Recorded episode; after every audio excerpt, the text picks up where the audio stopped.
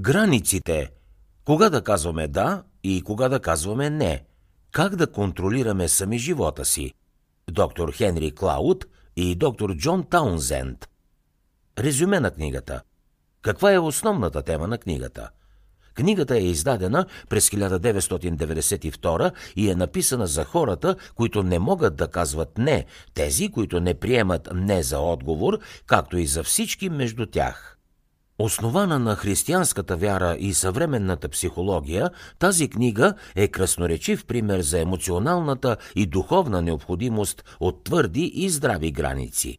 Когато животът излезе извън контрол и взаимоотношенията станат неуправляеми, това често се дължи на липсата на граници.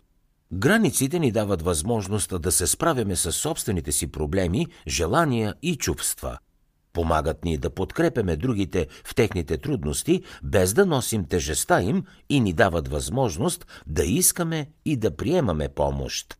Границите не са просто необходими, те са задължителни. Могат да бъдат източник на любов и радост в живота ни. Уважавайте себе си и другите, като поставяте граници. Авторите на книгата разкриват истината за това как изглежда един ден без граници. Може би е нещо такова. Събуждате се още преди алармата да звънне. Приготвяте закуска за семейството си. Изпращате децата на училище. Подготвяте обяда на съпруга си. Имате важна презентация в работата и наистина се нуждаете от време, за да се подготвите, но въпреки това не търсите помощ от семейството си. Изморена от тежката утрин, вие отивате в офиса и виждате, че мултимедийният проектор не е свързан с компютъра – не е ваша работа, но подготвяте цялото оборудване и го настройвате, за да тръгне презентацията. След това срещате шефа си и той ви моли да организирате предстоящия банкет на фирмата. Разбира се, вие се съгласявате. Всичко това се случва още преди обяд. Звучи ли ви познато?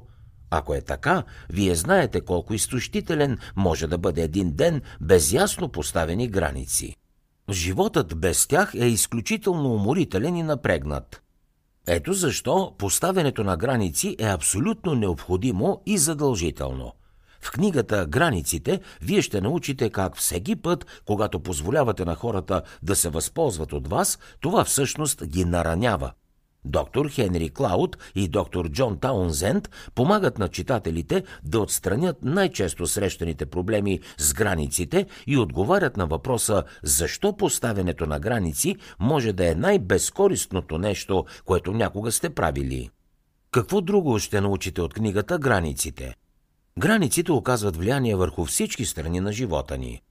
Физическите граници ни пазят и защитават – Границите на ума ни ни дават свобода да имаме собствено мнение. Емоционалните граници ни помагат да се справим с собствените си чувства и да се предпазим от негативните чувства на другите.